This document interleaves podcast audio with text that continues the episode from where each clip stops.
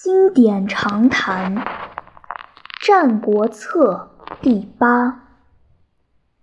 春秋末年，列国大臣的势力渐渐膨胀起来。这些大臣都是世袭的，他们一代一代聚财养众，明争暗夺了君主的权力，建立起自己的特殊地位。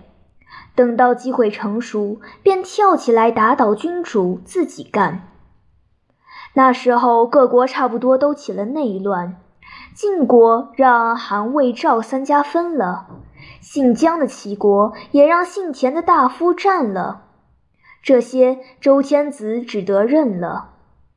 这是封建制度崩坏的开始。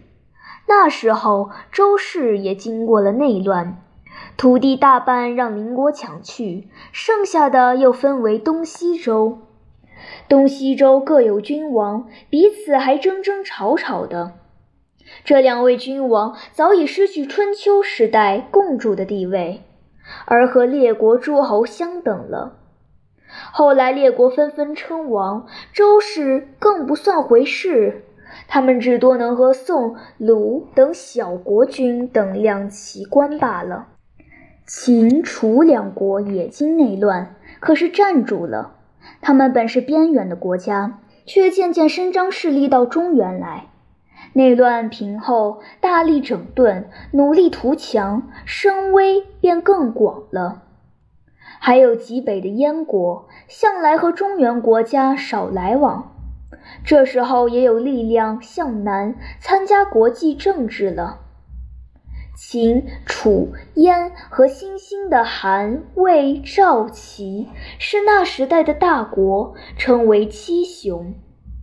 那些小国呢？从前可以仰仗霸主的保护，做大国的附属，现在可不成了，只好让人家吞的吞，并的并，算只留下鲁、宋等两三国，给七雄当缓冲地带。封建制度既然在崩坏中，七雄便各成一单位，各自争存，各自图强。国际政局比春秋时代紧张多了，战争也比从前严重多了。列国都在自己边界上修起长城来。这时候军器进步了，从前的兵器都用铜打成，现在有用铁打成的了。战术也进步了，攻守的方法都比从前精明。从前只用兵车和步卒，现在却发展了骑兵了。这时候还有以帮人家作战为职业的人。这时候的战争杀伤是很多的。孟子说：“征地以战，杀人营也；征城以战，杀人营城。”可见那凶残的情形。后人因此称这时代为战国时代。在长期混乱之后，贵族有的做了国君，有的渐渐衰灭，这个阶级算是随着封建制度崩坏了。那时候的国君没有了世袭的大臣，便集权专制起来，辅助他们的是一些出身贵贱不同的士人。那时候，君主和大臣都竭力招揽有技能的人，甚至学鸡鸣、学狗盗的也都收留着。这是所谓好客好事的风气。其中最高的是说客，是游说之士。当时国际关系紧张，战争随时可起。战争到底是劳民伤财的，况且难得有把握。重要的还是外交的功夫。外交办得好，只凭口舌排难解愤，可以免去战祸；就是不得不战，也可以多找一些与国、一些帮手。担负这种外交的人，便是那些策士、那些游说之士。游说之士既然这般重要，所以立谈可以取倾向，只要有计谋，会辩说就成。出身的贵贱倒是不在乎的。七雄中的秦，从孝公用商鞅变法以后，日渐强盛，到后来成了与六国对峙的局势。这时候的游说之士，有的劝六国联合起来抗秦，有的劝六国联合起来亲秦。前一派叫合纵，是联合南北各国的意思；后一派叫连横，是联合东西各国的意思。只有秦是西方的国家。合纵派的代表是苏秦，连横派的是张仪。他们可以代表所有的战国游说之士。后世提到游说的策士，总想到这两个人。提到纵横家，也总是想到这两个人，他们都是鬼谷先生的弟子。苏秦起初也是连横派，他游说秦惠王，秦惠王老不理他，穷得要死，只好回家。妻子、嫂嫂、父母都瞧不起他，他恨极了。用心读书，用心揣摩。夜里倦了要睡，用锥子扎大腿，血流到脚上。这样整一年，他想着成了，便出来游说六国合纵。这回他果然成功了，配了六国相印，又有势又有钱。打家里过的时候，父母交银三十厘，妻子低头，嫂嫂趴在地下谢罪。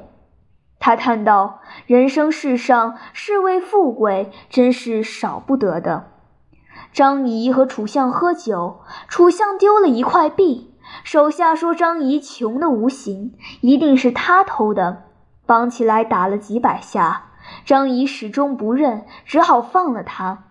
回家，他妻子说：“哎，要不是读书游说，哪会受这场气？”他不理，只说：“看我的舌头还在吧？”妻子笑道：“舌头是在的。”他说：“那就成。”后来果然做了秦国的相。苏秦死后，他也大大得意了一番。苏秦使锥子扎腿的时候，自己发狠道：“哪有游说人主不能得金玉锦绣，不能取卿相之尊的道理？”这正是战国策士的心思，他们凭他们的智谋和辩才，给人家画策、办外交，谁用他们就帮谁。他们是职业的，所图的是自己的功名富贵。帮你的时候帮你，不帮的时候也许害你。反腐在他们看来是没有什么的。本来呢，当时七雄分离，没有共主，没有盟主。各干各的，谁胜谁得势。国际间没有是非，爱帮谁就帮谁，反正都一样。苏秦说连横不成就改说合纵，在侧室看来，这正是当然。张仪说舌头在就行，说是说非，只要会说，这也正是职业的态度。他们自己没有理想，没有主张，只求揣摩主上的心理，拐弯抹角投其所好。这需要技巧。韩非子《说难篇》专论这个，说得好，固然可以取金玉锦绣和卿相之尊；说得不好，也会招杀身之祸。利害所关如此之大，苏秦非一整年研究揣摩不算多。当时各国所重的是威势，策士所说原不外战争和诈谋，但要因人因地进言。